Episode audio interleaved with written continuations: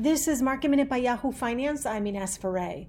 Today marks the quarterly event of quadruple witching. This is when stock index futures and options and single equity futures and options all expire. That normally heightens trading volumes.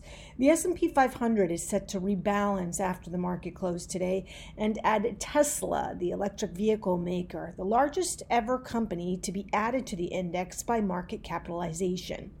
The FDA panel said it's endorsing Moderna's vaccine for emergency use authorization against COVID 19, but the process is still under review.